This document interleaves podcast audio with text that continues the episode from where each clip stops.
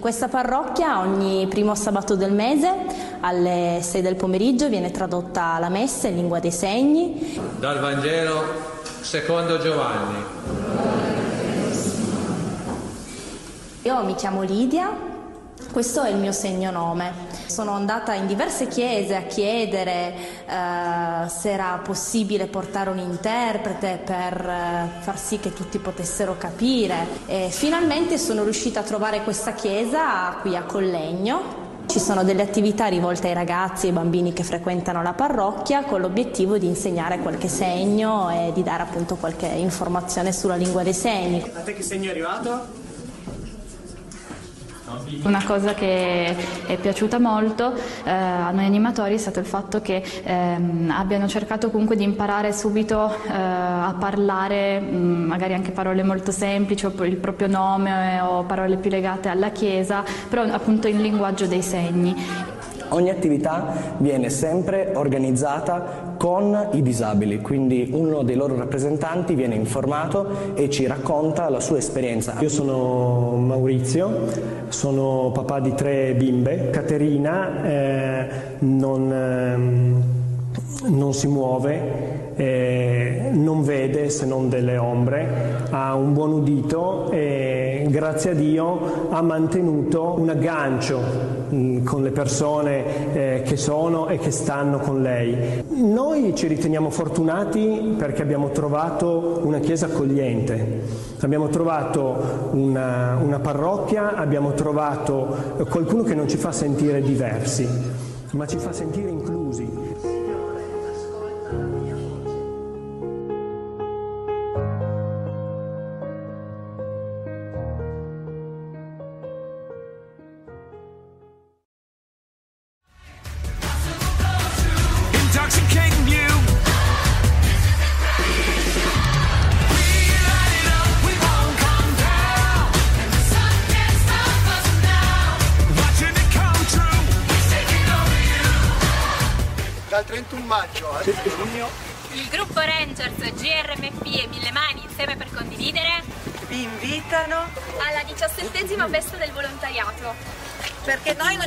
Fermiamo non saremo in piazza. Ma solo online. Sul canale youtube oppure su facebook alla pagina Festa del Volontariato 2.0 Collegno. O ancora sul sito www.movimentorangers.com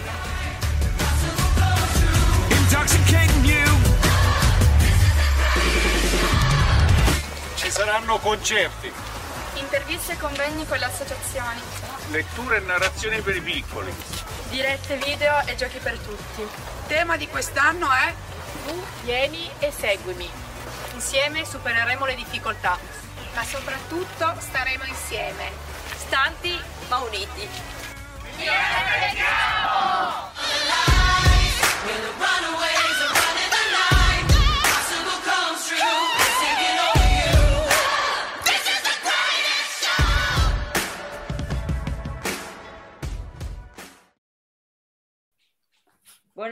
tutti, questo è il bello della diretta. Se avevo il cuore a palla adesso è a 3000 perché vabbè il bello della diretta eh, è anche questo.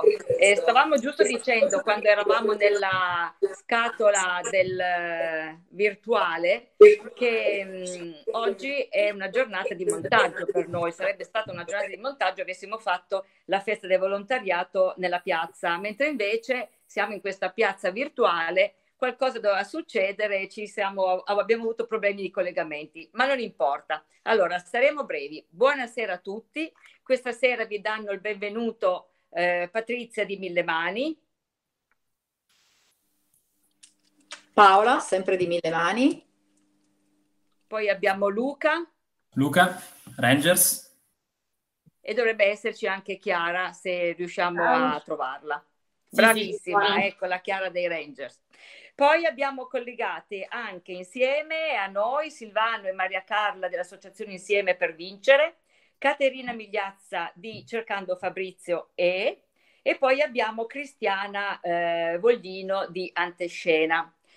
E benvenuti alla sedicesima festa del volontariato, tutta online come potete vedere e quest'anno abbiamo eh, degli ospiti, degli ospiti perché il nostro tema è tu vieni e seguimi. Eh, insieme supereremo le difficoltà e già questa sera ce n'è stata una per la prima volta.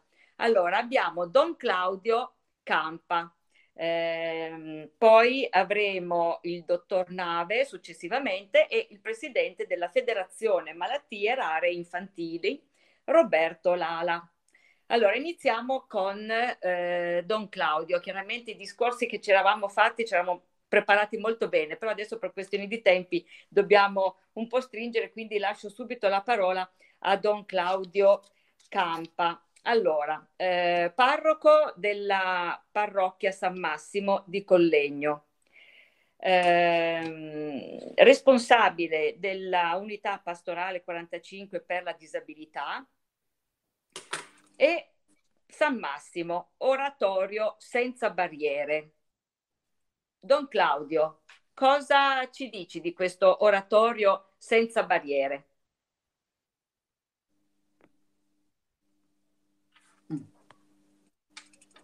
Mi sentite? Sì. Sì. Sì, bene, bene. Allora, un, eh, un saluto a tutti. Eh, colgo in questo convegno, eh, come sempre, un, un noi, eh, una comunione, un dialogo, un noi capace di occuparsi della visibilità e dell'inclusione. Penso che sia un patrimonio trasversale, comune a tutti. E, e, mh, mm, volevo fare un saluto in modo particolare al, a questo noi che sono eh, gli amici giovani Ranger e Mille Mani e tutte le associazioni, ma eh, mi sembra che questo noi è, è, molto, è percepito come eh, un, un, aspetto importante in questa sedicesima edizione, in questi, in questi anni che si susseguono. E eh, vorrei, vorrei, esprimere anche un saluto a chi parlerà dopo di me, il dottor Luca Nave, Roberto, sentito che con più competenza tratteranno il, mal- il, il tema delle malattie rare. E beh, però volevo esprimere un pensiero, un pensiero che è, che è questo, il valore di una comunità ecclesiale civile si misura attraverso le attenzioni verso i più deboli, i più fragili.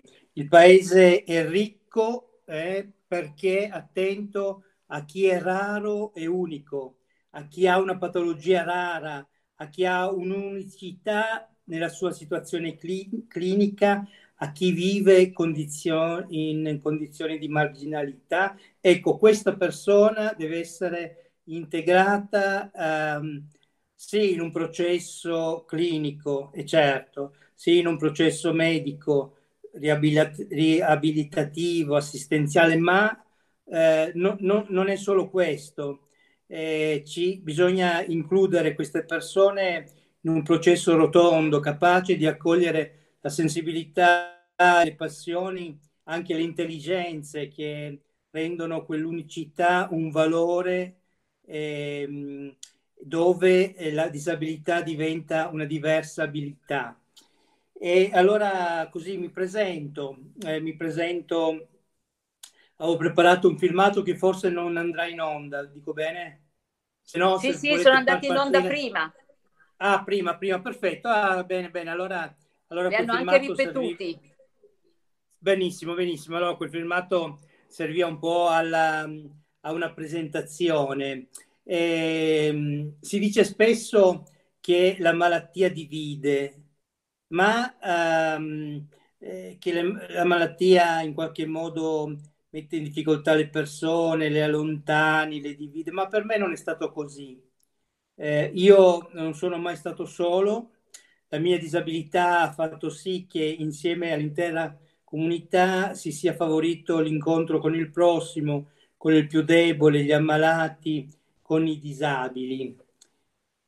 E, mh, attraverso l'attività normale, quotidiana, ad esempio attraverso i ministri di comunione, si raggiungono le persone più fragili, attraverso la Caritas, attenta ai più deboli, attraverso i sabati aggregativi. Adesso in questo lockdown eh, le attività sono state sospese, ma è stato un momento importante e questo poter eh, eh, sul sabato aggregare eh, per giovani e disabili.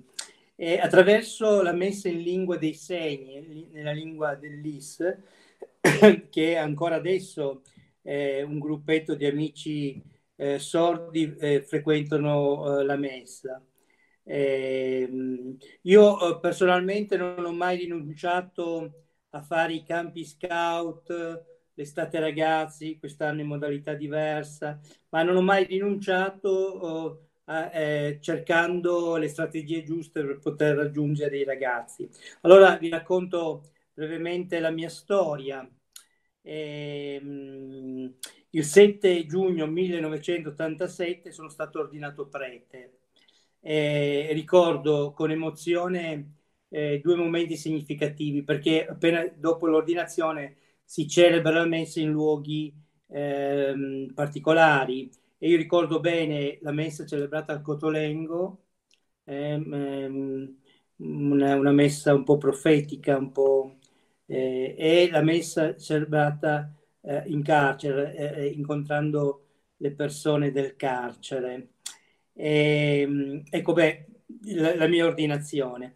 Dopo 21 anni di ministero, eh, quindi in età adulta, arriva uh, la uh, notizia della patologia, della mia patologia, sclerosi multipla, ehm, che riguarda un po' il sistema neurologico. Eh, in questo c'è qualche riferimento anche sulla malattia di eh, Padre Modesto, no? Ed era il, 7, eh, il 17 giugno 2008. Ecco, qualche giorno prima, eh, proprio ehm, eh, arrivando con la processione del Corpus Domini, quella volta si arrivava a Madonna dei Poveri, della nostra unità pastorale, e, eh, e prima di arrivare eh, io inciampo, oh, eh, no, io cado, mi trovo per terra, però non c'era un gradino per inciampare oppure buio per... Eh, mi trovo per terra, mi appoggio per terra, no?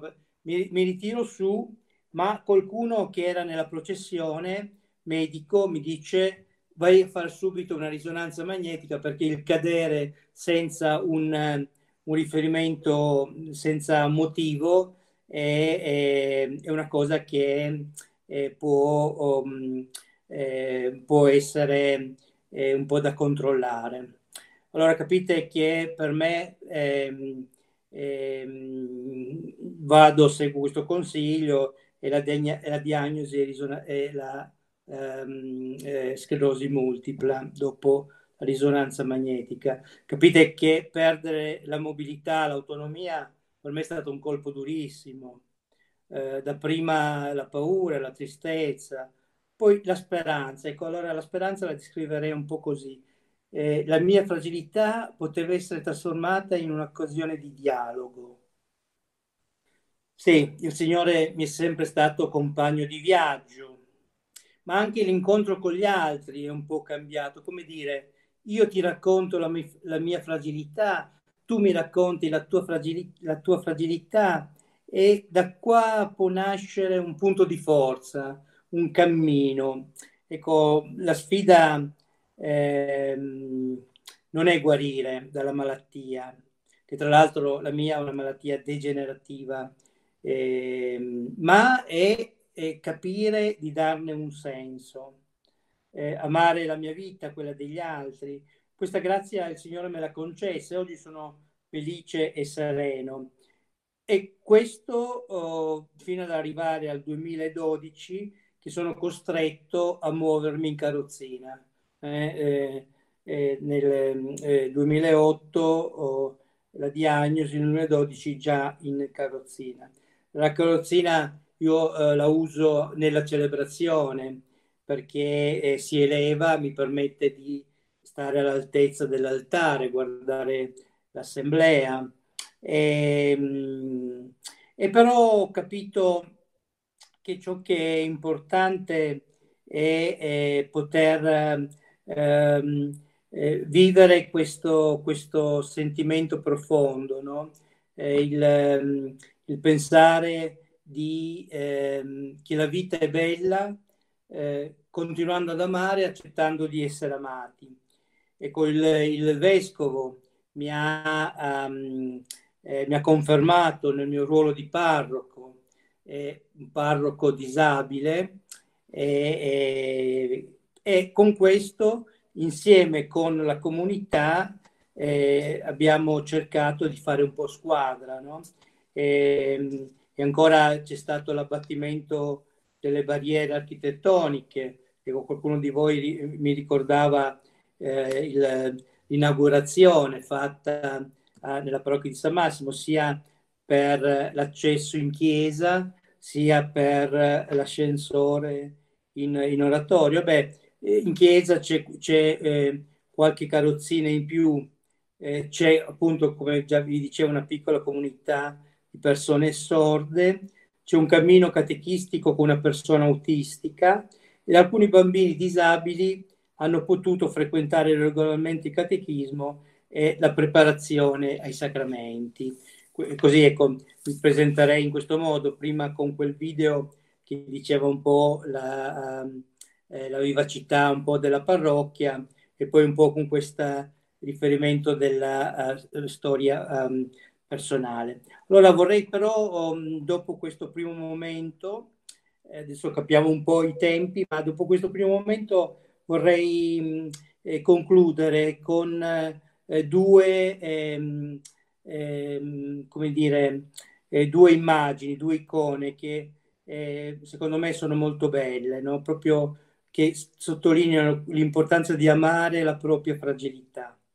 Allora, Annalisa Tonelli è una donna che ha vissuto in Somalia con i più deboli e i più fragili e, e, e lei ehm, dice la vita vale la pena essere vissuta e un uomo non è mai così grande come quando eh, chinandosi all'altro gli permette di attaccarsi al proprio collo. Ecco, un'immagine conosciuta, però secondo me molto significativa. Non c'è niente di più commovente quando eh, la tua eh, vita fragile permette a un altro di rialzarsi. Questa è l'esperienza della fragilità, che però è una grandissima cosa perché è l'esperienza dell'amore. Un'altra immagine eh, la prendo da Tonino Bello, anche questa è molto conosciuta, ma evoca questa importanza di, ehm, eh, di ehm, riconoscersi come persone vulnerabili e dove nella vulnerabilità il Signore è presente. E l'immagine che prendo quella di Tonino Bello che dice eh, eh, gli uomini possono volare soltanto se abbracciati in questo periodo non possiamo abbracciarci, ma il, eh, la metafora eh, dice appunto eh, questo, eh, parla del Signore, del Signore che ha bisogno di noi per eh, poter spiccare il volo. Anche Lui non vola senza di noi, anche noi possiamo prestare ehm, un, una nostra ala di riserva al compagno che è più in difficoltà. Ecco, mi, serve, mi sembra che queste due immagini possono dire bene l'importanza eh, eh, di sottolineare la fragilità come quel luogo di comunione, di dialogo, di confronto, e in quel luogo dove poter vivere eh, eh la propria attenzione verso l'altro. Eh, infatti, Don Claudio, eh, questo, quello che lei ha appena detto si sposa molto bene con, con quello che è il senso della, della, nostra festa quest'anno, cioè il nostro tu vieni e seguimi e insieme supereremo le difficoltà, vuol proprio dire questo, che insieme si possono superare veramente dei momenti eh, bui della propria vita. Infatti, a questo proposito io le, le chiedo, lei dove trova veramente la forza per, per, affrontare la quotidianità e per superare i piccoli e, e, e grandi problemi della vita, insomma, della, de, di tutti i giorni. Ecco. Sì, io per poter eh, vivere il, il, la, la, mia vocazione, vieni e seguimi, no? così come dice il titolo ehm, del convegno, per poter vivere questa mia, eh, mia vocazione, eh, faccio sempre riferimento ad alcune eh, figure che per me sono importanti, in modo un po' più sintetico, ma mi, mi piace molto sottolineare eh, Papa Francesco, che dall'ultima ehm, giornata mondiale dei malati eh, definisce la Chiesa come la locanda del buon samaritano ed è bello questo, lì nella locanda sono gesti di fraternità, di compassione e le ferite diventano feritoie attraverso le quali guardare l'orizzonte al di là della malattia e ricevere luce e aria. Ecco, io penso che eh, Papa Francesco abbia aperto nella Chiesa una nuova pagina nel rapporto tra Chiesa e fragilità. Basta pensare quando lui sosta eh, nelle occasioni pubbliche, private, sulle persone disabili, lui si ferma, no? al di là dei protocolli, rompe tutti gli schemi per fermarsi su queste, eh, su queste persone che per lui sono importanti. Così mi è successo personalmente nell'udienza del, del mercoledì dove eh, dopo il suo intervento lui passa alle persone disabili, ero lì in carrozzina, in prima linea, no? E, e, ehm, ed è stato un, un momento bellissimo perché essere a tu per tu stargli di fronte mi ha dato l'impressione di vedere un uomo che conosca Dio personalmente, un uomo libero, pienamente coinvolto nella vita, nelle dinamiche, negli affetti, un uomo attento che gli sta davanti, eh, sa immergersi nelle storie. E, ehm, poi ancora mi piace pensare Giovanni Paolo II, Giovanni Paolo II che ehm, ehm, eh, voglio sottolineare che mm, quando il Papa ehm, Giovanni Paolo II è diventato meno efficiente nel corpo, la sua testimonianza diventa più efficace. Eh, ricordate quando si affacciava alla finestra o quanta gente al suo funerale, no? Eh, la sua fede brillava come una lampada nella notte. Tutti ricordiamo il tempo della malattia, quelle immagini sono impresse nel cuore. E appunto Papa Francesco, Giovanni Paolo II e poi anche il Martini, Martini Cardinal Martini. Pensate cosa dice, eh, eh, faccio riferimento soltanto a, a, questo piccolo frammento della sua storia che mi ha molto colpito. Il Cardinal Martini, prima di morire, aveva detto ad Angelo, un giovane di 20 anni, con una malattia rara, invalidante, è il tema di oggi, dice così, io sono vecchio e malato, ma non smetto di fare progetti, falli anche tu, io prego per te. Mi sembra proprio bello perché è questo alzare l'asticella eh, per fare ciò che è possibile. È fondamentale l'incontro con l'altro nel ricercare ciò che nell'altro c'è di positivo, perché ciascuno cresce solo se sognato.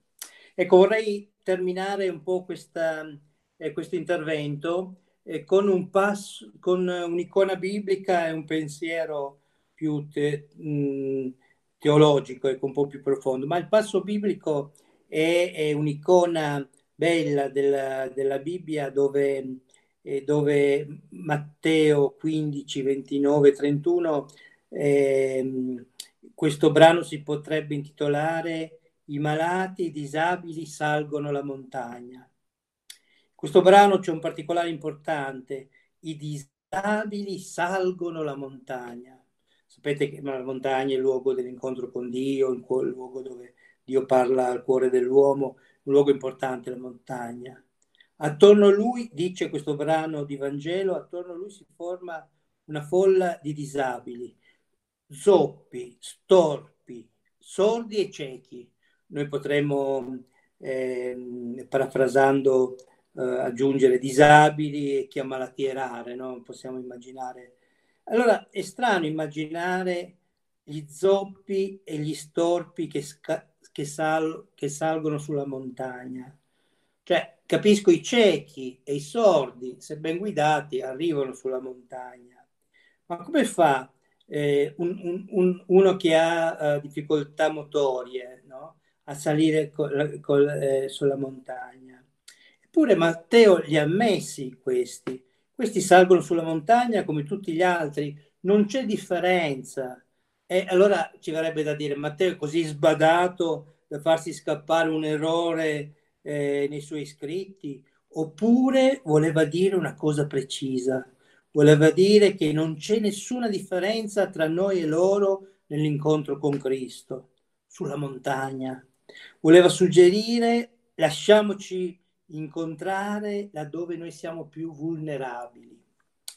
Invece l'altro pensiero, quello più teologico, è questo, che mm, mi ha molto guidato nel mio ministero sacerdotale questo pensiero, perché, perché eh, sono convinto che sia importante a, a continuare ad amare e accettare di essere amati, sapendo, come dice il teologo tedesco Hans Kung, che eh, attenzione qui è una frase molto forte, l'amore di Dio non ci protegge da ogni sofferenza, ma ci protegge in ogni sofferenza, dentro, in quella situazione.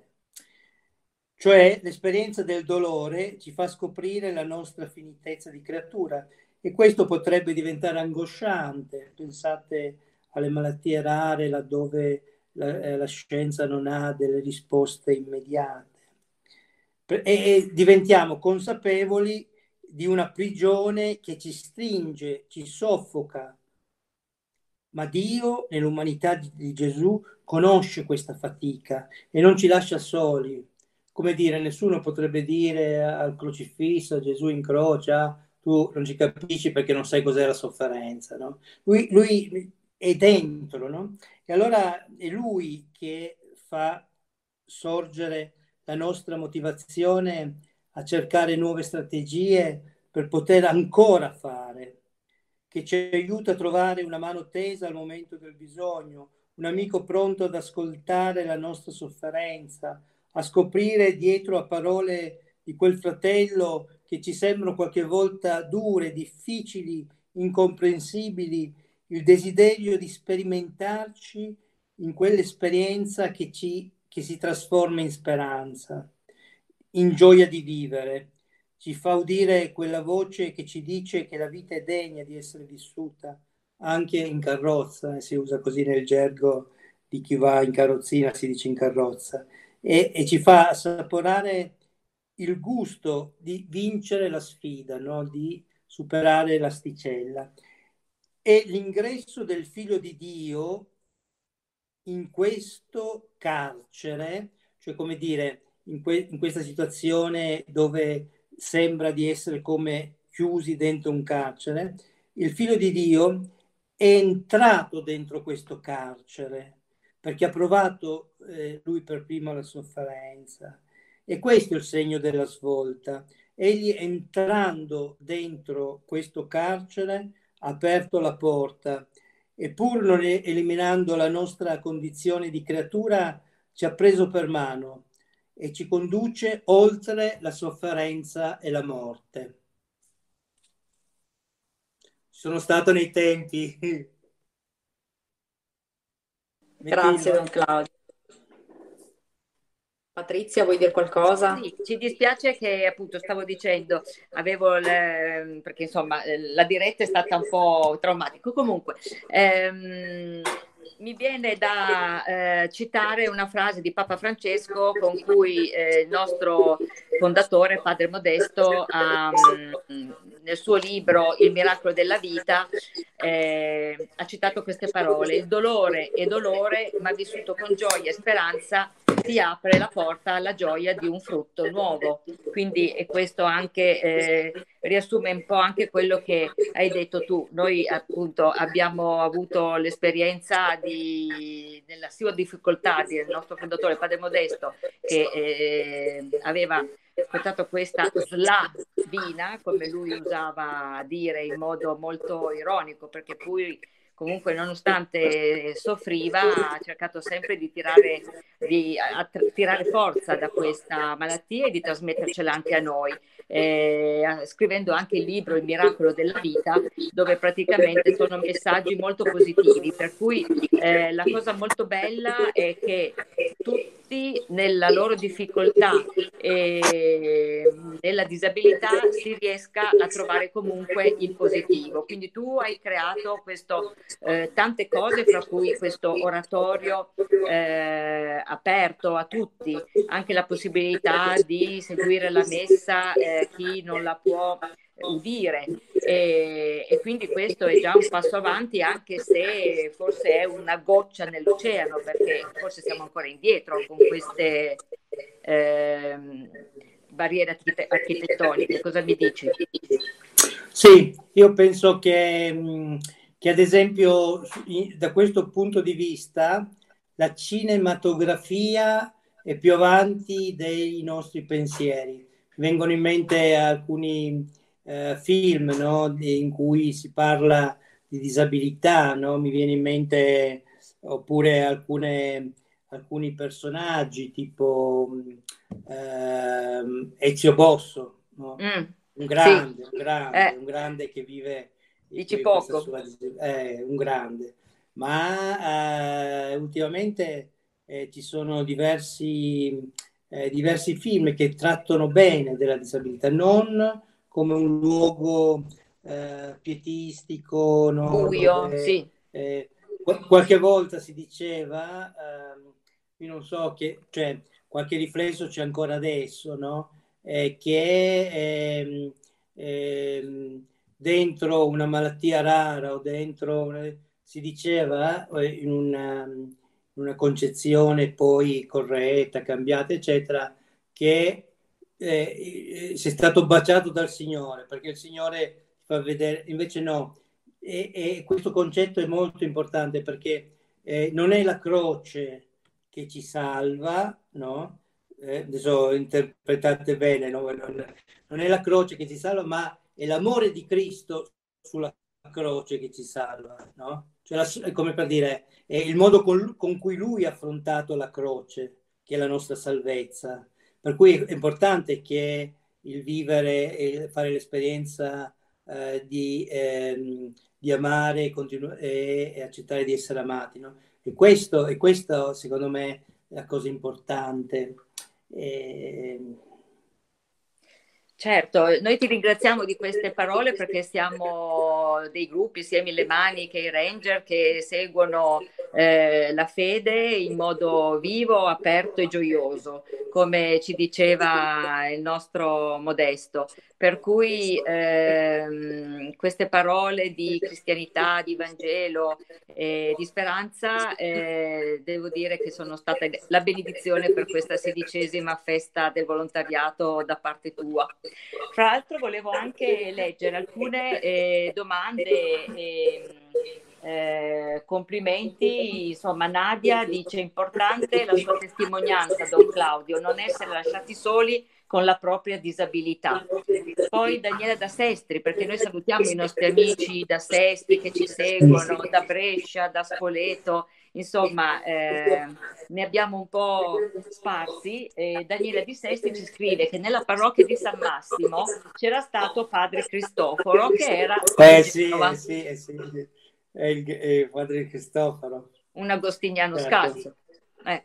Sì, e sì, poi sì. ancora eh, Nadia dice che con Don Claudio, eh, con i pensieri esposti questa sera, ci dimostra come la sua forza e il modo dell'affrontare la disabilità possa essere di aiuto anche agli altri. Poi un'altra, vado un po' a manetta, eh, Sabrina dice che è importante l'attività di Don Claudio garantire la possibilità di giocare anche ai bambini speciali. Insomma, questi sono certo. le, che su YouTube stanno andando, poi quando andrai a vedere eh, di nuovo la, la diretta eh, li troverai. Fra l'altro eh, ci sono mh, in collegamento delle rappresentanti delle associazioni che in queste sere eh, li abbiamo intervistati. Se qualcuno ha una domanda da porre direttamente a Don Claudio. Non so se c'è qualcuno collegato.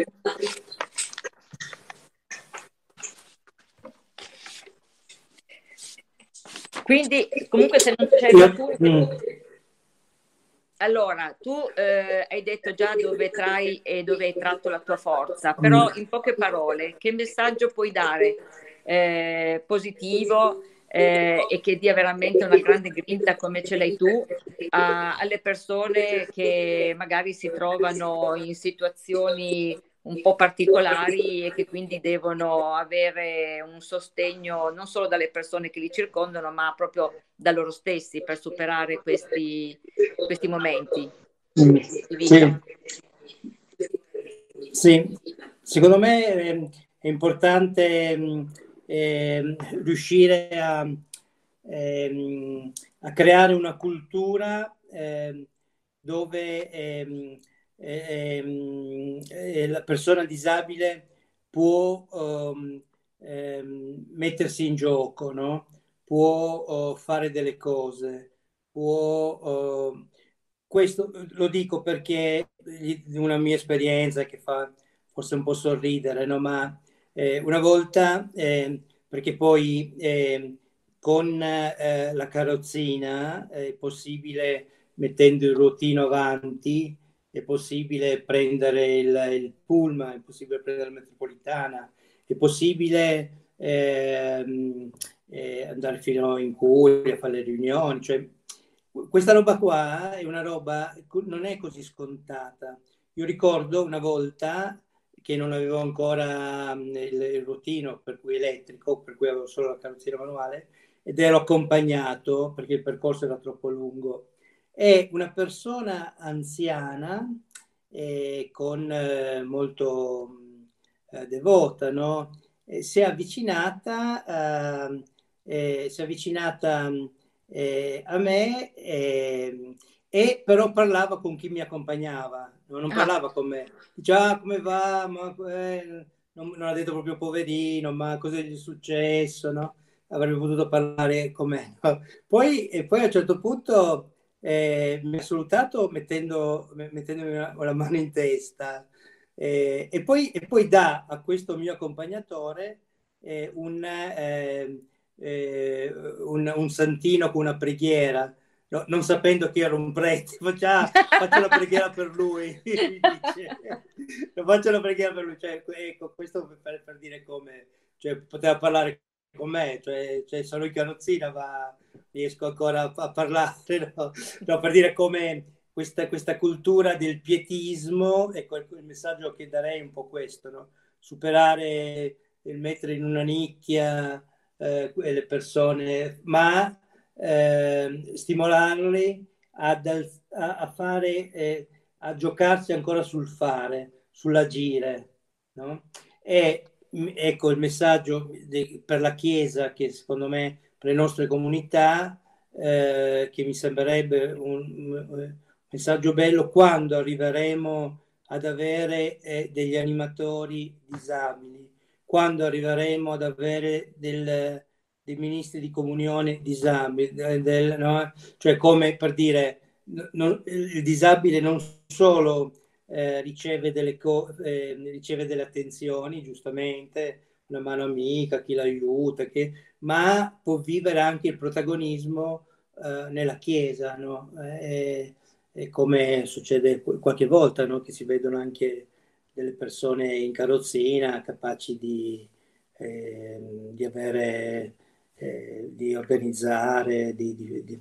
e questo secondo me sarebbe molto bello perché voglio dire se un animatore è disabile ha solo bisogno di non fare la riunione con i suoi ragazzi dove ci sono i gradini, però lo può fare in un luogo diverso, cioè si trovano certo. delle strategie, no? Un catechista, certo. un catechista disabile c'è eh, nella nostra unità pastorale, c'è nella nostra diocesi, non lo so, e dico così, no? però mi piacerebbe molto che ci fosse questa presenza.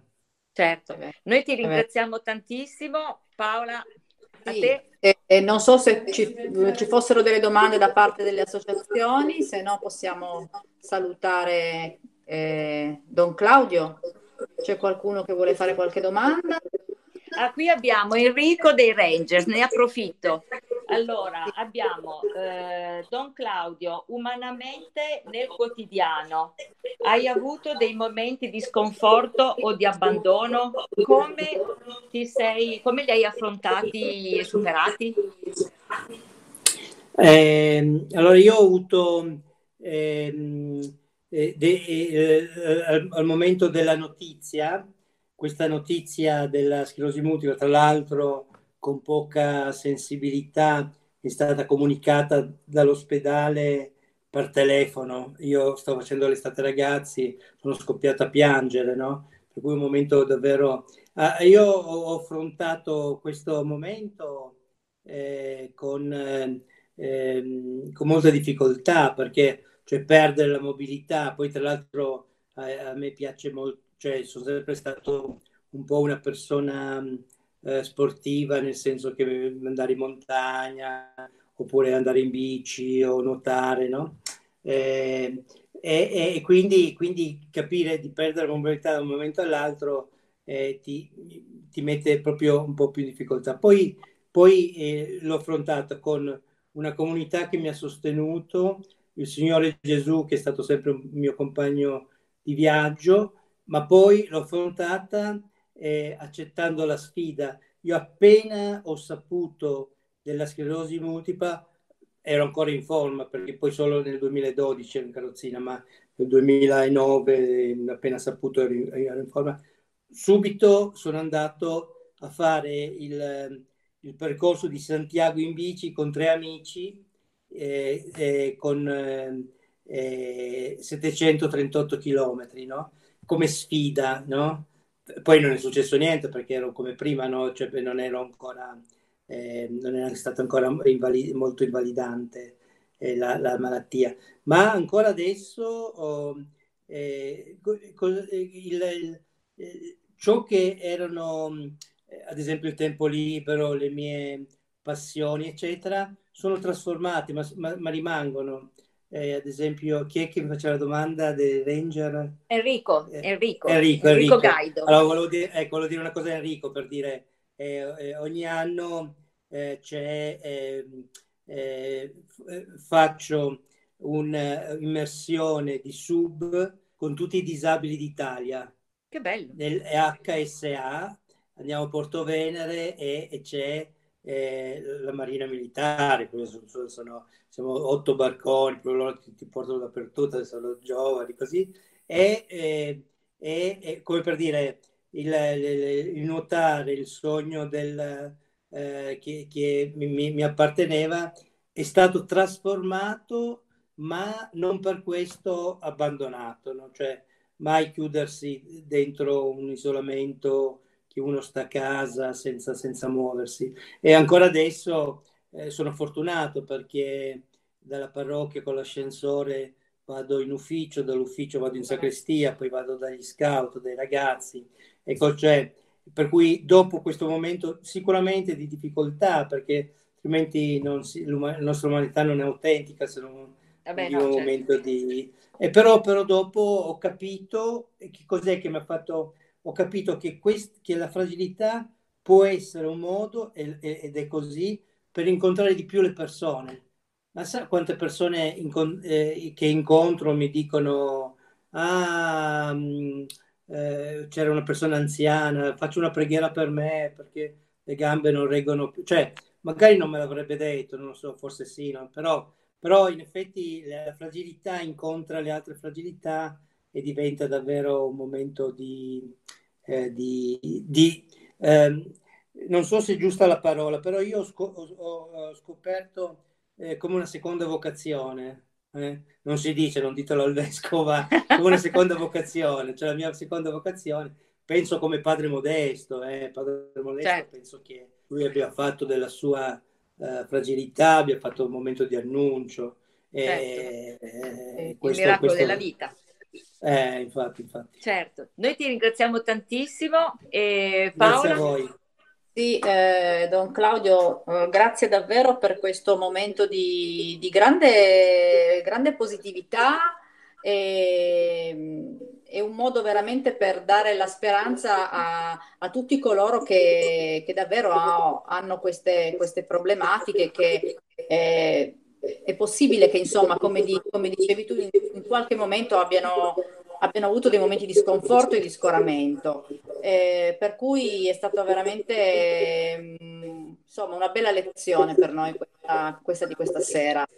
E allora a questo punto noi ti consegniamo un attestato di partecipazione, come facciamo tutti gli anni alle, alle varie feste del volontariato, è un attestato chiaramente virtuale questa volta, perché solo così possiamo farlo quest'anno. E, e niente, ti aspettiamo prossimamente, tra l'altro sei sempre molto, molto gentile e molto disponibile con noi. Eh, quando ti chiamiamo non, non, non, ci hai mai, ecco, non ci hai mai detto di no, per cui anche per questo ti ringraziamo. Grazie a voi. E niente, se rimani con noi per il resto della serata ci fa, ci fa piacere, insomma, ecco. Così spegniamo la candela insieme. Tutti insieme, ecco, spegniamo la candela più tardi. Grazie, grazie Don Claudio. Grazie, grazie a voi. E allora adesso passiamo il testimone a Luca, Luca del Movimento Rangers. Eccomi qua, spero che insomma, mi si senta. Eh, allora vorrei anch'io ringraziare assolutamente Don Claudio, eh, una persona, adesso non penso ci siamo mai parlati direttamente, però eh, collabora con me da tantissimo tempo e eh, insomma ho avuto modo di, di, di, di, conoscerlo indirettamente e trovo veramente che sia una persona di una sensibilità e di una gentilezza eh, squisite e niente, mi ha fatto veramente piacere sentire questa bellissima testimonianza eh, insomma, di, davvero di, di positività della, della, vita con disabilità che magari sì, una persona senza disabilità può sembrare qualcosa di, di veramente difficile. Eh, prima di continuare con, con, la prossima associazione vorrei sicuramente fare un ringraziamento anche a tutti quelli che ci seguono, tutti quelli che ci hanno seguito e tutti quelli che ci seguiranno. Noi siamo oggi alla quarta giornata di festa del volontariato, ce ne fanno altre quattro, quindi vi siete persi sicuramente qualcosa, però eh, insomma avete la possibilità di, eh, di, rifarvi. Ci saranno altri ospiti, insomma, eventi, concerti, spettacoli teatrali, veramente ci sarà eh, tantissime cose, quindi non perdetevi. Eh, voglio ringraziare anche Patrizia e Paola eh, per aver insomma, condotto questa prima parte di, um, di, di, di intervista, tra virgolette, di convegno. Ehm, e voglio ringraziare anche tutti quelli che eh, non vedete qua, però sono dietro le quinte. Eh, quindi insomma Federico sta in diretta, eh, Vento che probabilmente starà scrivendo, eh, vi starà spammando tutti i link dentro la chat, eh, Enrico e Luca che hanno fatto tutte le locandine insieme anche a Ventu e gestiscono un po' tutte le pagine Facebook e tutti gli altri, quindi veramente c'è un lavoro dietro eh, insomma, grande, grande. Un ringraziamento anche alle associazioni che sono qui con noi oggi e, e insomma, hanno accettato eh, di, di, venire, di discutere, di, insomma, di, di, partecipare. Anche questo qua non è una cosa scontata. Eh, se vi fa piacere quello che, insomma, quello che vi proponiamo, se vi fanno piacere questi incontri, eh, sapete che appunto noi siamo tutti i giorni su YouTube, eh, tutte le sere, quindi potete iscrivervi sotto, insomma troverete un, un piccolo box rosso scritto iscriviti, iscrivetevi, cliccate la campanella così eh, evitate insomma di perdervi le prossime dirette. Eh, se, avete, se, vi interessa vedere il programma, c'è tutto su Facebook, sulle nostre pagine Movimento Rangers e Festa del Volontariato 2.0. Siamo su Instagram, cioè è veramente impossibile eh, insomma, non trovarci. Siamo su Instagram eh, e se vi perdete queste dirette qua e non avete voglia di guardarvi tutto il video, trovate su Spotify il podcast già tagliato, quindi senza tutte le parti insomma, di silenzio. Perciò mi raccomando, seguiteci, ci sono veramente tutti i mezzi possibili. Un'ultima cosa è, noi abbiamo una campagna eh, di raccolta fondi in questo, in questo momento, che appunto troverete, troverete nei link nei commenti su, su Facebook dappertutto, eh, è una, insomma, una, campagna di raccolta fondi a favore di varie associazioni eh, che abbiamo identificato insomma, eh, a cui devolvere questo contributo. Una sarà eh, l'associazione che parlerà adesso, quindi la Federazione Malattie Rare Infantili, eh, un'altra sarà il Centro Clinico Nemo, che eh, insomma, per chi ha conosciuto Padre Modesto sa che sono stati molto importanti perché ehm, insomma, aiutano tutti i pazienti con malattie neuromuscolari, quindi veramente dalla fisioterapia eh, fino insomma, al comunicatore, insomma, se Padre Modesto eh, riusciva a fare delle messe, veramente anche grazie a loro quando non, non riusciva a parlare, quindi veramente sono, sono, insomma, sono associazioni che, che, che, fanno tanto. Ci sarà anche il movimento dei focolari,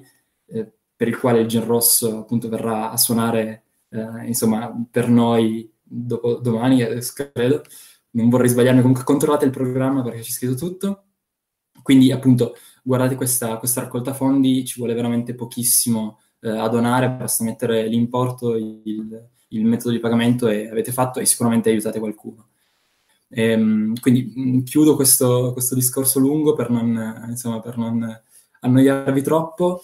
Um, quindi adesso avremo altri due ospiti, fanno parte, come detto prima, della Federazione Malattie Rare Infantili. Io non vi dirò nulla perché sicuramente insomma, spiegheranno loro qual è la loro missione, quali sono eh, insomma, i, loro, i, loro, mezzi. Eh, quindi avremo Luca Nave, che è segretario, eh, che adesso anche qui non vorrei dire cavolate, comunque mi, mi correggeranno, dottore magistrale in filosofia con un master in malattie rare, e eh, Roberto Lala, che è presidente ed è eh, medico endocrinologo pediatrico. Anche qui spero di non aver detto cavolate, ma mi correggeranno e mh, appunto ci spiegheranno, ci spiegheranno in che cosa consiste bene la loro associazione e eh, insomma quali sono le loro, le loro attività per, ehm, eh, appunto per i malati di malattie rare in, in età infantile. Eh, vi ricordo appunto che nella sezione commenti potete fare poi delle domande se vi, se vi interessa, se, se, ci sono dei dubbi che avete, delle altre questioni che sicuramente appunto eh, vi risponderanno in diretta. Io lascio la parola e benvenuti. Grazie, grazie Luca. Non hai detto cavolate, quindi tutto corretto quello che hai detto. Eh, allora sì, eh, grazie agli organizzatori per averci invitato, quindi grazie ai Rangers, grazie a Mille Mani e grazie per aver dato parola ai pazienti e alle associazioni affette da malattia rara, visto che uno dei problemi maggiori di questi pazienti, di queste associazioni, è proprio avere visibilità presso le istituzioni e presso la, la popolazione tutta, perché si dice malattie rare colpiscono poche persone e di conseguenza la visibilità è minore rispetto ad altre questioni. Allora sì, noi siamo della Federazione Malattie Rare Infantili, che è una federazione di, che comprende 15 associazioni e dal 2000 ci occupiamo di ricerca e di cura delle malattie rare eh, infantili. Eh, noi appunto lavoriamo fondamentalmente con le associazioni, eh, anzi facciamo prima una cornice, che cosa si intende con malattia rara? La malattia viene considerata rara all'interno dell'Unione Europea se ehm, colpisce 5 persone su 10.000 abitanti, quindi in media una persona eh, su 2.000 quindi è un numero piuttosto esiguo e considerate poi che ci sono alcune eh, patologie, eh, quelle che vengono definite rare rare, che colpiscono una persona su 100.000. Mm? Questi numeri forse vogliono dire poco, però quello che emerge è proprio il problema principale che caratterizza pato- queste patologie è dovuto proprio alla rarità. Mm? La rarità che cosa determina? Innanzitutto un problema fondamentale che è quello di ottenere la diagnosi, ovvero scoprire qual è la causa che genera la malattia e di conseguenza i sintomi. Perché è così importante scoprire la diagnosi? Perché se non sappiamo ovviamente qual è la causa della malattia è difficile fare una prognosi e di conseguenza somministrare delle terapie. Considerate che in media, eh, prendete questi numeri ovviamente, ovviamente con le molle, ci possono volere fino a due anni per ottenere una diagnosi di malattia rara. Due anni che possono essere caratterizzati da un fenomeno che si chiama il nomadismo terapeutico, nel senso che ehm, questi pazienti nel momento in cui sospettano una serie di sintomi iniziano a girare ospedali e specialisti proprio alla ricerca di qualcuno che sappia dirgli, comunicargli qual è la, causa, la causa della loro patologia perché poi non in tutti i centri, non in tutte le città ci sono specialisti per ogni malattia rara. Immaginate che stiamo parlando di 7.000 malattie. No? Quindi molto spesso queste persone sono costrette a spostarsi in diverse città, se non addirittura in diverse nazioni, alla, nella ricerca disperata di ottenere questa diagnosi. Una volta che ottenuta questa diagnosi, sembrano che i problemi siano risolti. In realtà lì può iniziare il calvario, perché se è vero che esistono 7.000 patologie eh, rare diagnosticate, quelle che sono curabili sono pochissime. Mm? Soprattutto perché queste malattie vengono curate con quelli che si chiamano i farmaci orfani. Orfani perché? Perché non sono figli di nessuno, nel senso che le multinazionali farmaceutiche, no, che sono industrie del farmaco, eh, molto spesso non investono in patologie che colpiscono un numero così esiguo di pazienti. Perché considerate che per la produzione di un farmaco, ovvero quando si scopre la molecola a quando il farmaco esce in farmacia, ci possono volere anni, addirittura fino a dieci anni. E ovviamente l'investimento di una casa farmaceutica è ingente. Quindi nel momento in cui si produce un farmaco da banco, un farmaco diciamo non per patologie orfane, hanno un ritorno degli investimenti. Nel momento in cui si tratta di produrre farmaci che curano un numero esiguo di persone, rischiano di non avere un ritorno dell'investimento, come si dice. Quindi questi farmaci hanno una difficile eh, produzione, una difficile diffusione. Mm? E, questo è un problema eh, estremamente gravoso.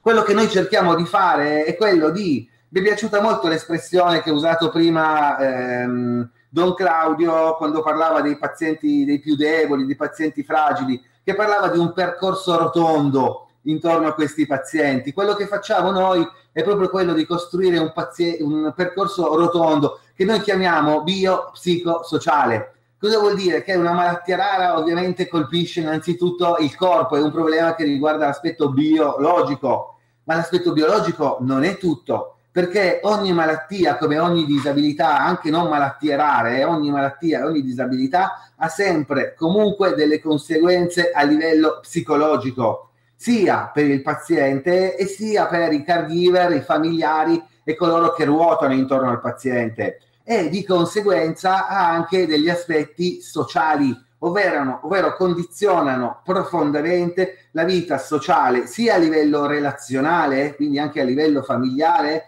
sia nei contesti professionali, nei contesti lavorativi, nei contesti sociali in senso lato. Quindi riteniamo che una, una, cura, questo lo diceva anche Don Gallo prima, che si occupi solo dell'aspetto biologico, solo dell'aspetto del corpo, è molto fondamentale, ma è, rischia di essere riduttiva. Quindi quello che cerchiamo di fare noi all'interno del nostro centro di ascolto, che si chiama proprio Incontrare, è quella di offrire ai pazienti e ai loro familiari una cura globale che tenga in considerazione tutti gli aspetti delle, delle patologie rare.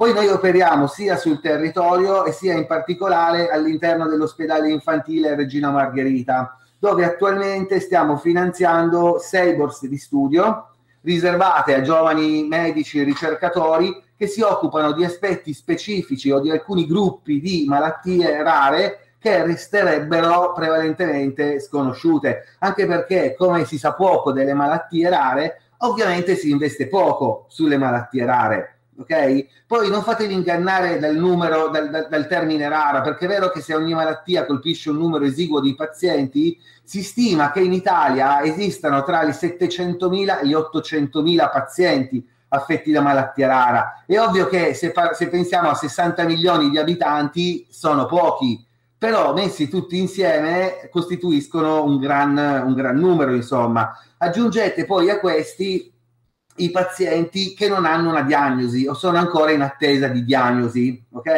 E questo è un problema nel problema. Per venire incontro a questa questione, infatti, abbiamo attivato già dall'anno scorso un progetto che si intitola Adotta un bambino con malattia rara. Mm? Si tratta di un'adozione metaforica, nel senso che noi siamo, abbiamo creato anche una campagna di crowdfunding per raccogliere i fondi per questo progetto. Abbiamo adottato, tra virgolette, 20 bambini eh, molto piccoli, hanno intorno anche a meno di un anno di età, uno o due anni di età, che hanno una malattia senza diagnosi. E quindi grazie a degli esami di ultima generazione, è possibile, eh, sono indagini genetiche, andare a scoprire qual è la causa della loro malattia. E ovviamente nel momento in cui riusciamo a trovare una diagnosi, il percorso di prognosi e di terapia è molto più agevole. Quindi noi offriamo a questi pazienti eh, la possibilità di fare questo esame genetico in eh, laboratori ovviamente di alta professionalità e nel frattempo all'interno dell'ospedale prendiamo in carico il bimbo e la sua famiglia. Okay? Per cercare di accompagnarli proprio in questo famigerato processo che parte dalla diagnosi e si spera che giunga ad una terapia. Ok? Quindi adesso il grosso del nostro impegno proprio sul campo è rivolto proprio a, a portare avanti questo progetto. Nel frattempo lavoriamo anche all'interno delle scuole, imputiamo un'importanza fondamentale proprio alla formazione e alla sensibilizzazione delle giovani generazioni che saranno gli adulti di domani. Quindi da una decina d'anni a questa parte, in collaborazione con il Centro Servizi Didattici del, della città metropolitana di Torino, facciamo della formazione ovviamente interattiva e divertente all'interno delle scuole con un progetto che si intitola Diverso da chi? Mm, è un progetto quindi di sensibilizzazione che riguarda innanzitutto la disabilità, ma si estende a tutte le forme di diversità in senso lato e quindi di fenomeni di discriminazione, bullismo e cyberbullismo e hate speech, come si dice adesso, il linguaggio d'odio che è tanto presente sulla rete, per cercare di andare a prevenire in qualche modo questi fenomeni e aiutare coloro che sono vittime di questi fenomeni che sono veramente eh, i fenomeni forse più tristi eh, della, de, del web e della rete, cioè il fatto di discriminare un bambino disabile o comunque di un'altra etnia o per cultura o per religione, eh, sono veramente dei fenomeni gravi mh, mm, che bisogna affrontare con, uh, con un certo uh, rigore e impegno. Quindi la nostra federazione sta portando avanti anche questo, questo discorso in collaborazione ovviamente con tante altre associazioni. Poi avevamo pensato di farvi vedere un brevissimo video eh, che riguarda proprio il progetto di adozione dei, dei, dei, bambini con malattia rara, però chiediamo agli organizzatori, se siamo in ritardo con i tempi, possiamo anche saltare questo, questo filmato e lascerei poi la parola al dottor Lala, che è il, nostro, che è il presidente della Federazione Malattie Rare Infantili.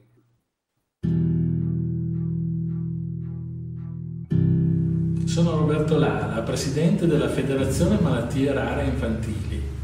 Da vent'anni siamo a fianco dei malati. Per i bambini con problematiche complesse che non abbiano ancora ottenuto una diagnosi, proponiamo di eseguire esami di nuova generazione, in maniera da arrivare a questa diagnosi e cambiare così meglio la loro vita e quella delle loro famiglie. La federazione collabora per questo progetto con pediatri dell'ospedale infantile Regina Margherita e ha scelto dei laboratori di elevato livello. Adotta un bambino con malattia rara, cambierai meglio la sua vita e anche la tua. Sono Ilenia, la mamma di Michael, un bimbo affetto da malattia genetica rara. Grazie a questi esami di ultima generazione siamo arrivati ad avere una diagnosi a solo otto mesi eh, di nascita di mio figlio e quindi siamo riusciti a contattare medici oltreoceano e eh, fare in modo di avere eh, un'indicazione a farmaci migliori eh, per la cura della malattia di mio figlio. È importante questo progetto in quanto tutti i bambini hanno diritto nel più breve tempo possibile ad avere una diagnosi per aiutare loro in, primo, in prima battuta e le loro famiglie. Sono Antonella, la mamma di Gabriele. Eh, al mio bambino è stato fatto un esame genetico eh, che ha permesso di avere la diagnosi in pochissimo tempo. Eh, il mio bambino ha avuto la diagnosi all'età di 9 mesi e immediatamente dopo hanno potuto iniziare una terapia sperimentale. Oggi è il bambino più piccolo tra i, almeno tra i bambini più piccoli che sperimenta questo farmaco, però per poterlo sperimentare è, è servita la diagnosi precoce. Eh, grazie alla diagnosi i medici del Regina Margherita l'hanno preso in carico e oggi lo stanno aiutando con dei prelievi, delle visite, dei controlli e, e questo per noi genitori significa avere una speranza che Gabriele abbia delle possibilità in più. siano comunque un futuro migliore. Sono Danilo, eh, il papà di Gabriele e la nostra esperienza con Gabriele ci ha, ci ha insegnato che la, la diagnosi eh, precoce genetica è molto, molto importante e molto difficile e quindi è molto importante e altrettanto importante che tanti altri bambini possano avere questa, questa, questo tipo di analisi e avere i risultati che gli permettano di eh, usufruire delle, delle cure più aggiornate e degli studi più approfonditi.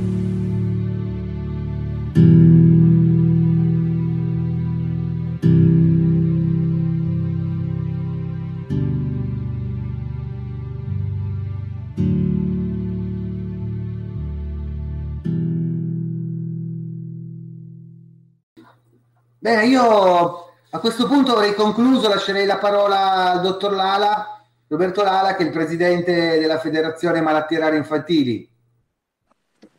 Ecco, mi vedete, mi sentite? Sì. Buonasera, buonasera a tutti. Buonasera. Allora, io penso che la cosa migliore per, cioè ci sarebbero molte cose da dire, però la cosa migliore forse sarebbe raccontare una, un'esperienza personale.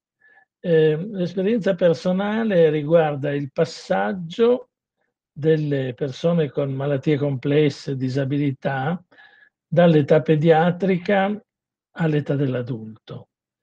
Eh, è, una, è un tema che richiede ancora delle risposte per il semplice motivo che la maggioranza di queste persone negli anni passati non sopravvivevano e quindi il problema a livello diciamo sia di sistema sanitario che sociale non si poneva.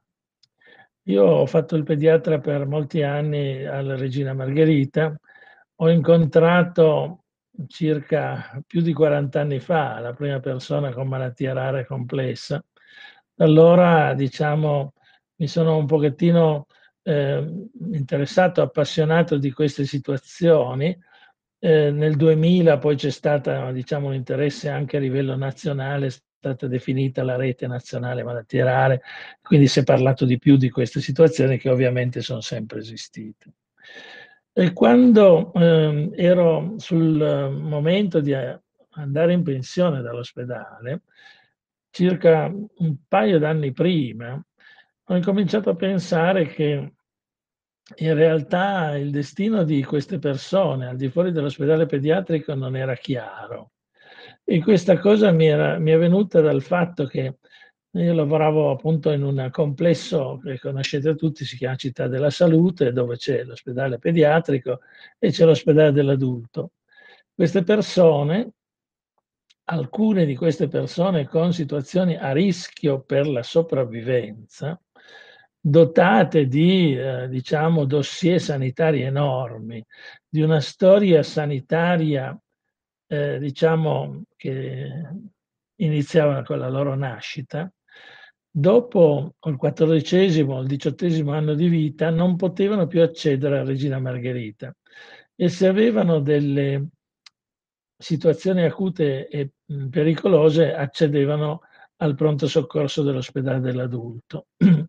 accedevano in maniera senza nessuna storia, o meglio, con dei documenti eh, radunati caoticamente, che non potevano assolutamente raccontare i loro bisogni. Allora, la, dopo vari episodi, diciamo, in cui l'assistenza non è stata assolutamente buona, eh, abbiamo pensato di, di fare un'opera di trasferimento delle conoscenze di queste persone, sanitarie e non, all'ospedale dell'adulto. Questo tipo di trasferimento presupponeva anche la, il portare una cultura, perché voi potete immaginare che se non si conosce l'esito in età adulta di certe situazioni, banalmente la sindrome di Down, che tutti conoscono, aveva una sopravvivenza fino a nove anni di vita all'inizio del secolo scorso, ora la sopravvivenza è diciamo sopra i 60 anni.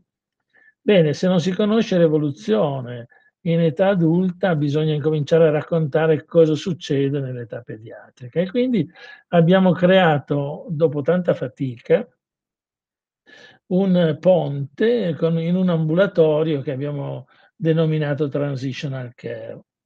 Eh, cosa succede in questo ambulatorio? Questo ambulatorio tra l'altro è stato, non dico osteggiato, ma frenato dalla stessa direzione perché eh, diciamo presupponeva un dispendio di risorse notevole.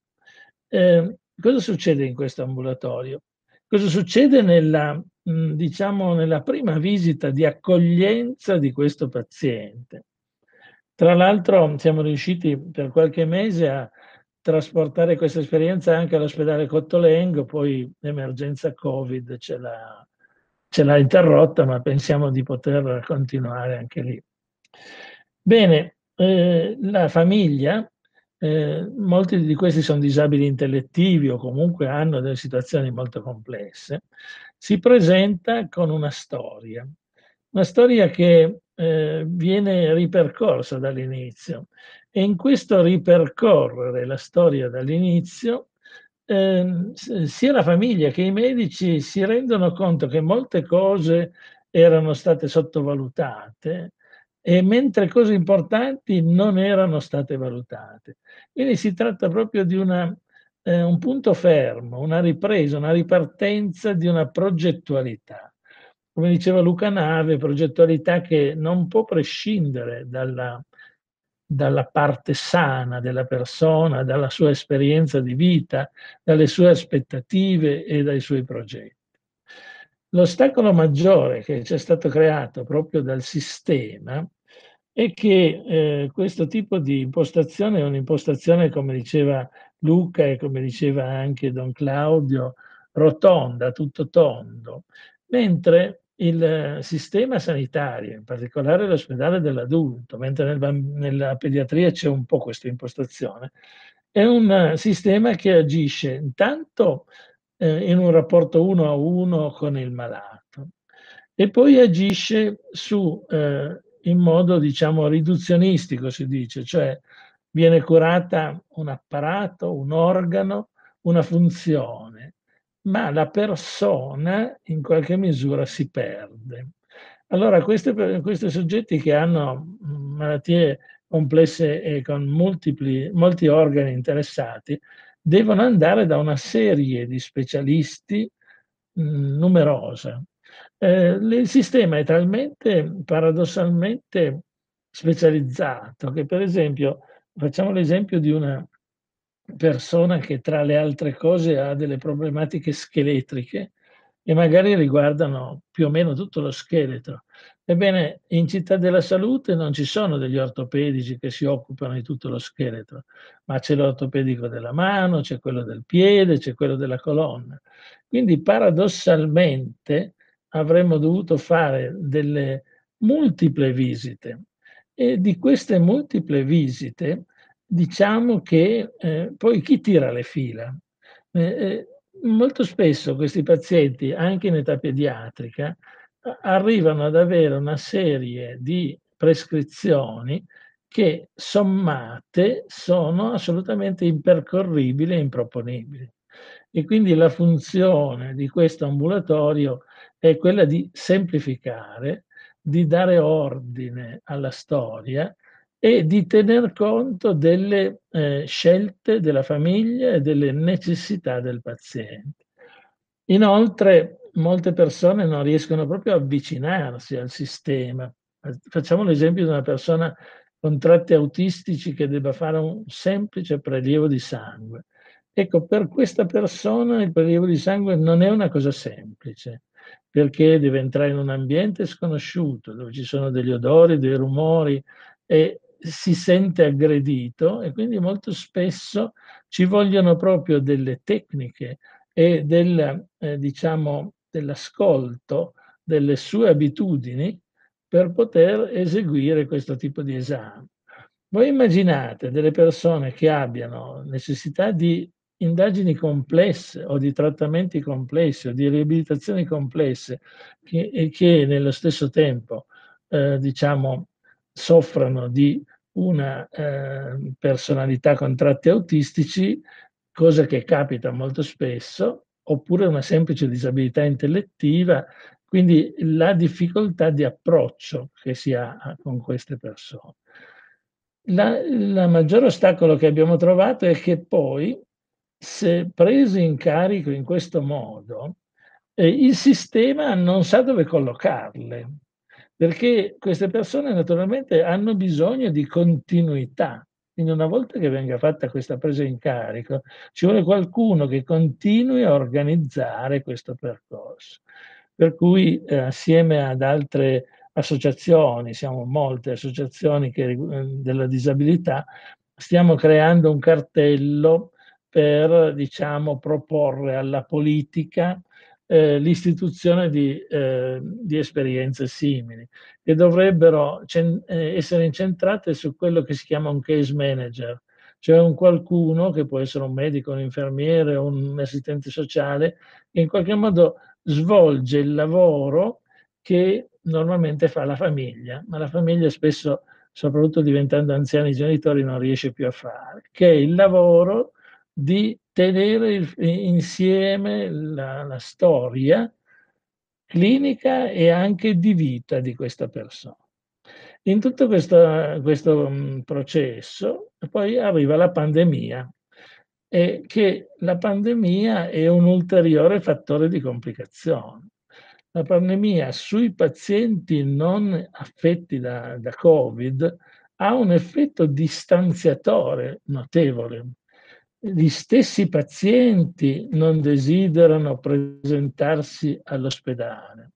E qui bisogna dire che la sanità piemontese, come molte altre sanità regionali, è stata troppo incentrata sugli ospedali e poco incentrata sui territori. E l'ospedale eh, chiude i percorsi eh, non Covid. Per cui noi abbiamo una situazione che eh, dura da almeno tre mesi, di difficile o impossibile eh, continuità assistenziale per questi pazienti. Inoltre abbiamo, anche una abbiamo avuto una situazione, di, come ben si sa, di non sicurezza per questi pazienti, per i quali non è stato possibile spesso avere tamponi né per loro né per le loro famiglie. Quindi noi ci troviamo in una situazione che complica ancora le situazioni complesse. Di tutto ciò bisogna però prendere gli aspetti buoni, nel senso che è proprio questo il momento in cui possiamo pensare di ridiscutere l'assistenza sanitaria e possiamo pensare di farlo potenziando il territorio, utilizzando degli strumenti di telemedicina, come questo strumento che non è telemedicina, ma diciamo che eh, ci aiuta a parlare questa sera, e, e quindi eh, diciamo eh, dobbiamo cogliere l'occasione per eh, poter riscrivere molte cose. La cosa più importante è trovare uno spazio di una cura centrata intorno alla persona e quindi non fatta di prestazioni, perché ormai la sanità dà solo più una somma di prestazioni, invece ci vuole qualcuno che si prenda la responsabilità delle persone. Quindi questa è un'attività, tra virgolette, politica che la federazione sta portando avanti assieme a tutte le altre che ha descritto Luca. Io avrei terminato. Ok, allora ringraziamo tantissimo eh, sia Luca Nave che Roberto Lala. Uh, durante um, il vostro intervento so, ci sono stati alcuni, alcuni, commenti sulla chat, quindi ve li vorrei leggere. Uh, Sabrina scrive: A volte è difficile trovare le informazioni, anche poche, su una malattia rara. L'associazione ha un sito o un riferimento a cui attingere informazioni? Sì, allora il nostro sito è www.malattie trattino come meno rare.org. Poi abbiamo anche la pagina Facebook, eh, siamo su diversi social, come Federazione Malattie Rane Infantili. Ok, Uh, Cristina invece ci scrive semplicemente un commento, ovvero grazie per la tenacia nel far riconoscere l'importanza di malattie che anche se rare hanno uguale diritto ad essere curate. In fondo è questa la promessa che fa un medico. Enrico invece ci chiede perché si sente parlare così poco di queste malattie? Sì, c'è da dire che ogni tanto in tv passano degli spot a sostegno di queste patologie, però passano e purtroppo non si instaurano nei cuori. Ma eh, non saprei che tipo di risposta dare e non vorrei che si ponesse, diciamo, un gruppo di malattie in contrasto ad altre malattie, perché questo è profondamente sbagliato. Quello che noi stiamo facendo, cercando di fare proprio con questa attività che vi ho descritto, è di eh, agglomerare eh, le più svariate associazioni che si occupano di situazioni anche diverse, perché i bisogni sono gli stessi, cioè il bisogno di una cura centrata sulla persona, il bisogno di non avere soltanto una somma di prestazione, di avere qualcuno che ti fa da regia quando sei in difficoltà, eh, sono uguali per tutte le malattie. Naturalmente le malattie rare già come nome, eh, diciamo, non possono essere note a tutti. Io ho fatto l'ambulatorio eh, malattie rare, eh, penso di essere stato forse il primo, uno dei primi in questa regione, e quotidianamente ricevevo delle persone che mi dicevano io ho la sindrome bianco-nero e io gli dicevo non l'ho mai sentita perché uno non può conoscere 8.000 eh, malattie, ciascuna delle quali magari ha nomi diversi, però non l'ho mai sentita, ma insieme cerchiamo di approfondire le informazioni che lei ha e cerchiamo di, per, di costruire un percorso il più ragionevole possibile. Ok, e di conseguenza quindi arriva la domanda su come possiamo eh, sensibilizzare sempre di più e sensibilizzarci sempre di più. Luca, vuoi rispondere tu? O rispondo io come vuoi? Come, come vuoi. Vai. Beh, quello che noi stiamo cercando di fare è proprio aumentare sempre di più gli appuntamenti come questi cioè, l'unico modo per sensibilizzare è parlarne. Poi è vero che in tv passano questi spot, ad esempio mi vengono in mente quelli di Teleton, che cioè, comunque sono associazioni estremamente importanti che svolgono un fondamentale lavoro nella ricerca. Il problema è che ci sono tantissimissime associazioni che sono assolutamente sconosciute. Mm, perché? Perché essendo i pazienti malati rari pochi, anche quando si mettono all'interno di un'associazione, le associazioni spesso contano pochi membri, nell'ordine di 5, 10, 15 membri e quindi è difficile per loro riuscire a realizzare attività importanti anche solo per accedere a fondi pubblici o a bandi o anche solo al 5 per 1000 perché non hanno magari la qualifica di onlus. Quindi queste associazioni hanno davvero difficoltà a realizzare anche solo le attività più indispensabili per portare avanti le esigenze dei, dei loro pazienti. Anche per questo motivo è nata la Federazione delle Malattie Rare Infantili, cioè con l'idea, il nostro motto è solo insieme siamo forti, nel senso che una singola associazione di per sé può fare magari poco. Se mettiamo insieme tutte le associazioni è ovvio che i numeri crescono e di conseguenza cresce la visibilità anche nei confronti delle istituzioni e dei politici nel momento in cui si vanno a proporre determinate richieste a favore dei pazienti. Questo è un modo per aumentare sicuramente la visibilità sia dei singoli pazienti che delle associazioni e delle famiglie, insomma. E infatti anche per questo, come dice Nadia, vi ringraziamo. Nadia vi scrive Grazie dottor Lala e dottor Nave per il grande lavoro che state svolgendo nel seguire le patologie cliniche e di vita di questi pazienti.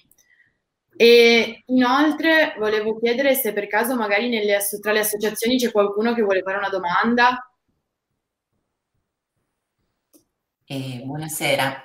Più che una domanda volevo associarmi al discorso che è stato fatto con alcune considerazioni. Sono Maria Carla Cestari, insieme per vincere Amici di Cinzia Onlus. Nella nostra intervista che è andata in onda due giorni fa eh, abbiamo presentato il progetto del 2020 che è proprio un progetto volto a sostenere l'autonomia delle persone affette da tratti della personalità autistica. Quindi condivido il, alcuni dei pensieri e delle discussioni che si sono appena fatte. Ritengo però che sia importante ehm, fare anche un discorso di natura sociale. La disabilità, la, di, la diversità, se così la vogliamo chiamare, passa attraverso l'accettazione del singolo quando può farlo, eh, ma è soprattutto un percorso sociale di integrazione. È molto bello eh, essere parte della società, essere parte delle famiglie, dei gruppi, i discorsi che faceva Don Claudio sicuramente sono eh, estremamente significativi. Lui ha fatto un esempio importante però, l'esempio di quella persona che invece di parlare con lui parlava con il suo accompagnatore. Ed è proprio questo quello su cui noi dobbiamo lavorare, secondo me, perché l'identità della persona portatrice di disabilità viene prima del resto e eh, l'essere eh, attenti ai disabili vuol dire fare anche un percorso che aiuti le persone a eh, condividere ed accettare le difficoltà degli altri e trovare uno spazio di aggregazione.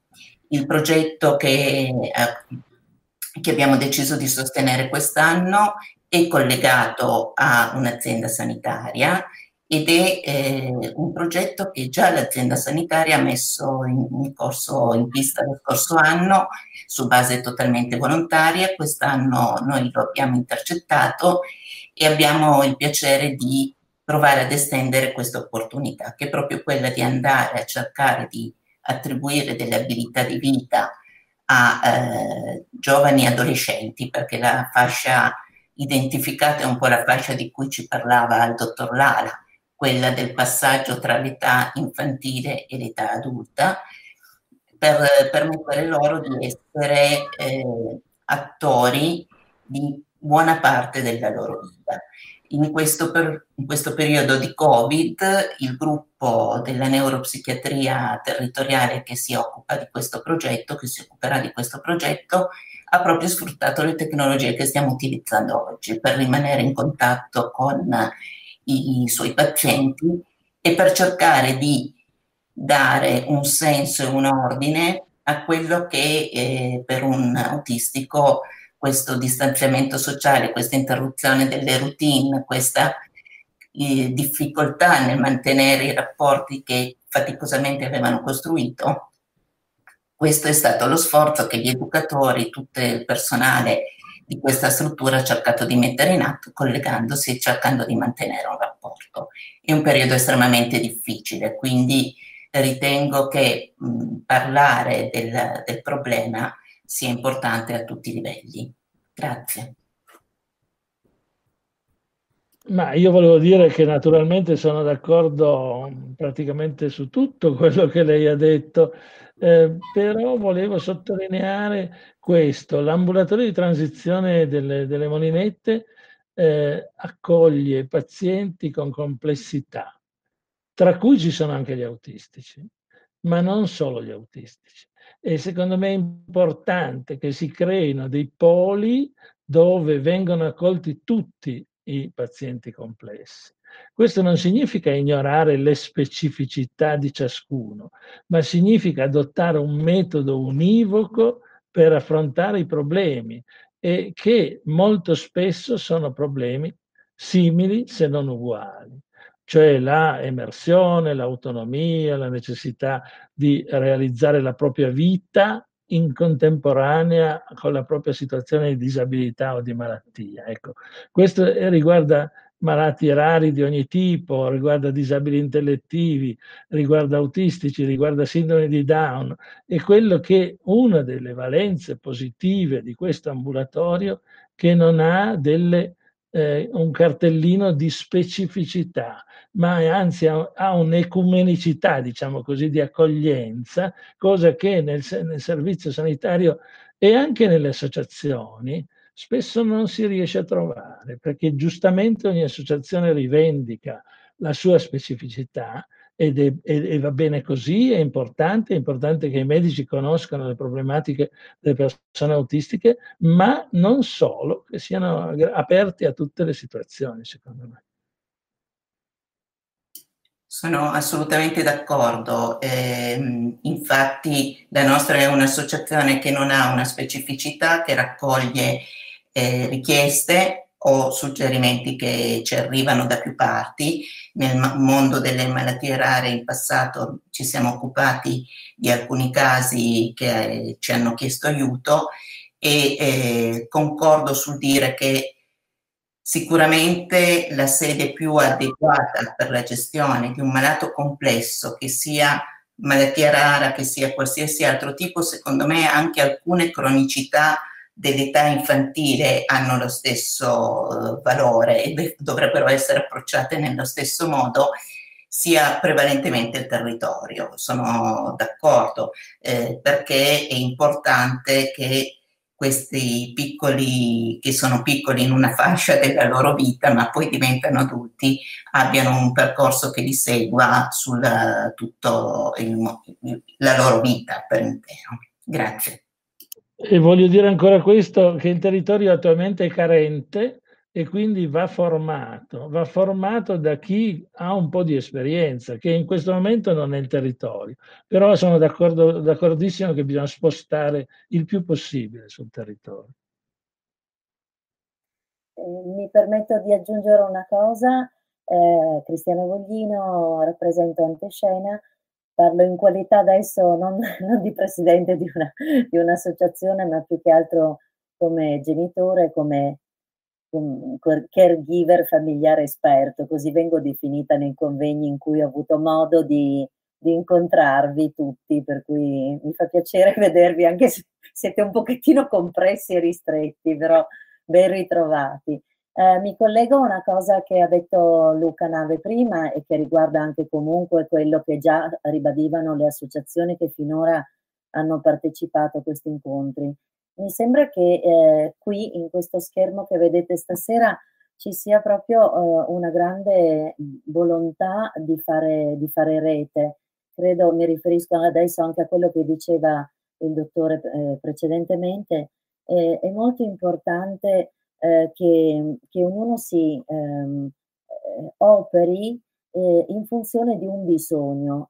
quello eh, vado un po' oltre a quello che diceva lei, professore, prima, cioè l'idea è, è quella che eh, mm, si esca dalla propria specificità, in cui a volte, è vero, ha ragione perfettamente lei, eh, delle volte rimaniamo, eh, o comunque ci sono a, eh, associazioni che, come dire, si specializzano in un determinato contesto, no? Invece la, eh, la capacità anche di, di lavorare, di, di offrire, di dare propria il proprio piccolo sostegno eh, per fare in modo che ci sia anche un collegamento magari con il territorio, no? eh, e possibilmente un collegamento esperto, ecco questo sì. Eh, credo che questa, questo fare rete, eh, noi che l'abbiamo sperimentato all'interno del, del Regina Margherita, che da questo punto di vista è un po' un luogo incantato e ne parleremo poi domani, ecco questo, questo far rete sia veramente importante, per cui eh, Luca, eh, lo dico da parte insomma di, di tutti noi, usateci. ecco, questo è quello che volevo, volevo dire. Quindi non è una domanda, è soltanto un sottolineare la vostra competenza e, e la vostra ricchezza e di questo vi ringraziamo tantissimo. Ci sono altri interventi? Intanto vi leggo un ringraziamento da parte di Roberto che dice che è sempre più importante è la rete che accoglie queste persone e famiglie. E infatti anche da parte di tutto il movimento Rangers e Mille Mani sono sicura di potervi ringraziare tantissimo perché siamo assolutamente felicissimi di avervi qua e che abbiate accettato il nostro invito e che stiate partecipando così attivamente. E, um, mi collego un po' anche alla frase che ehm, caratterizza questa nostra giornata di festa del volontariato, che dice così: se molti uomini di poco conto, in molti luoghi di poco conto, facessero cose di poco conto, allora il mondo potrebbe cambiare. Adesso noi siamo su una diretta YouTube e um, e siamo qualche associazione in un piccolo luogo alla fine e stiamo cercando di fare di quello che possiamo, quello che possiamo, che per quanto piccolo però ha la sua grandezza. E sicuramente eh, ne, ne, ne, vedremo dei risultati e sarà lo spunto per tante altre persone per, um, per portare avanti questi nostri progetti e um, la motivazione la troviamo in tutte le persone che ne vengono poi appunto ne traggono un aiuto. E um, riguardo all'associazione di, del dottor Lale del dottor Nave ehm, vi, vi, ringrazio per il vostro lavoro perché eh, è molto importante sì appunto curare una malattia, ma è molto importante, diciamo, non, cioè, la vostra importanza è nell'appunto di far sentire compresi i malati e non farli sentire strani, non allontanarli, perché molto spesso quello che eh, hai proprio eh, aumenta la malattia, la rende più vivace e il fatto di sentirsi strani, il fatto di, sentir- di sentirsi diversi. Se noi concepissimo una malattia come una caratteristica, un, come può essere ad esempio una, l'essere simpatico, l'essere antipatico, forse chiunque prenderebbe anche essa stessa con più, con più leggerezza, anche solo nell'affrontarla. Se non ci guardassimo tutti in modo diverso, ma fosse più naturale il vedere pat- queste patologie e a- saperle accogliere. E, e quindi anche un altro aspetto di, di, importanza di queste realtà è il fatto di dare una speranza a queste persone che molto spesso, essendo malattie rare, uno, cioè, si, si sentono perse e il fatto di sapere che esistono delle realtà per cui sono importanti, per cui eh, è importante risolvere il loro problema, sicuramente è già un grossissimo aiuto. E alla fine basta davvero poco, basta l'ascolto, basta la comprensione, basta mettere insieme un po' di persone, ognuna competente nel proprio campo, che abbiano davvero quella voglia di mettere uh, in gioco le loro capacità. Quindi grazie davvero ancora e noi vorremmo tanto consegnarvi l'attestato di partecipazione di questa festa personalmente e spero anzi che in future feste riusciremo a darvene davvero uno eh, perché ci ha fatto davvero piacere che abbiate partecipato. Dovrebbe comunque apparire eh, in video il nostro attestato che vi consegniamo così virtualmente. Uh, io vi io ricordo il programma di domani sera perché noi siamo qua tutta la settimana ancora. Alle 21 avremo un'intervista diretta con Cristiana Voglino, Cristiana Voglino Federica Rosso e Liliana Leone dell'Associazione Antescena con alle 21.30 la presentazione del progetto pilota Aiutami a non avere paura. In, se, se, in, seguito ci sarà un micro spettacolo con, eh, intitolato Elefanti in fuga con appunto Cristiana Voglino. E con questo, se nessuno vuole aggiungere più niente, passerei la parola a Patrizia e Paola per concludere questa serata e grazie ancora a tutti. Io dico che a questo punto ci vuole un applauso, un po' liberatorio perché abbiamo iniziato con un temporale virtuale, quindi ci ha eh, fatto andare in onda un po' più tardi e quindi eh, la nostra agitazione era talmente tanta che comunque, insomma, però eh, ho visto che è andato nel miglior modo de- possibile. Quindi un applauso a tutti quanti, facciamocelo liberatorio e comunque anche perché, insomma, io, gli ospiti eh, se, lo merito, se lo meritano grandemente. Paola, ci sei? Mi aiuti a questa finale? Sì, mi sentite? Sì? Okay. Mi vedete? Non lo so. Mm, bene. Io dico che allora. questa serata comunque è stata stupenda, i ragazzi, comunque gli, eh, gli, ospiti, Don Claudio, eh, nonostante le difficoltà e la eh, disabilità abbiamo girato comunque tutto nel positivo. E quindi cosa possiamo dire? Grazie a tutti eh, di essere rimasti collegati anche YouTube fino a quest'ora. E Paola, che cosa vuoi aggiungere? E niente, vogliamo spegnere la candela? A questo Arriviamo- punto vi diamo Sì. L'appuntamento, L'appuntamento è per domani sera, chi avesse, detto Chiara. avesse voglia di seguirci. Domani sera c'è di nuovo un'altra serata molto Sì, sì. interessante. Sì, sì, con Chiara ha detto tutto. E allora Infatti. vi auguriamo... Quindi a questo punto se vi auguriamo innanzitutto una buona notte e mh, se tutti avete la candela possiamo di- In darci la piazza di solito lanciavamo le lanterne e con le lanterne praticamente si esprimevano dei desideri.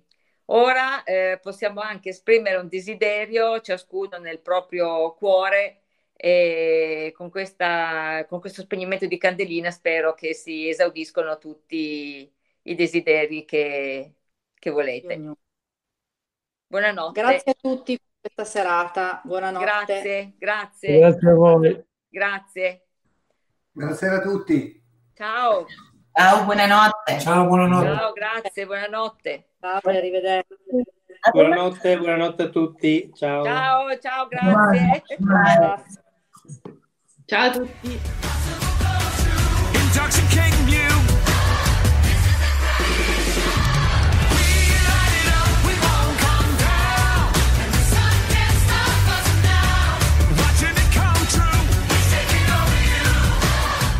Dal 31 maggio al 7 giugno Il gruppo Rangers GRMP e Mille Mani insieme per condividere Vi invitano alla diciassettesima festa del volontariato. perché noi non ci fermiamo. Non saremo in piazza, ma solo online. sul canale YouTube Oppure su Facebook alla pagina Festa del Volontariato 2.0 Collegno o ancora sul sito www.movimentorangers.com. Intoxicating you. Ci saranno concerti, Interviste e convegni con le associazioni, letture e narrazioni per i piccoli. dirette video e giochi per tutti. Il tema di quest'anno è Tu vieni e seguimi. Insieme supereremo le difficoltà. Ma soprattutto staremo insieme. Stanti ma uniti. You're the trouble. The we're the runaways, are running.